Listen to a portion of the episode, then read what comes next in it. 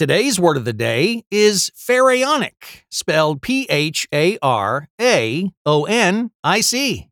Pharaonic is an adjective that means impressively large and spacious. The word pharaoh, which refers to a powerful ruler who resided in a large temple, specifically in ancient Egypt, came from Egyptian and has since been imported into Hebrew, Greek, Latin, and English.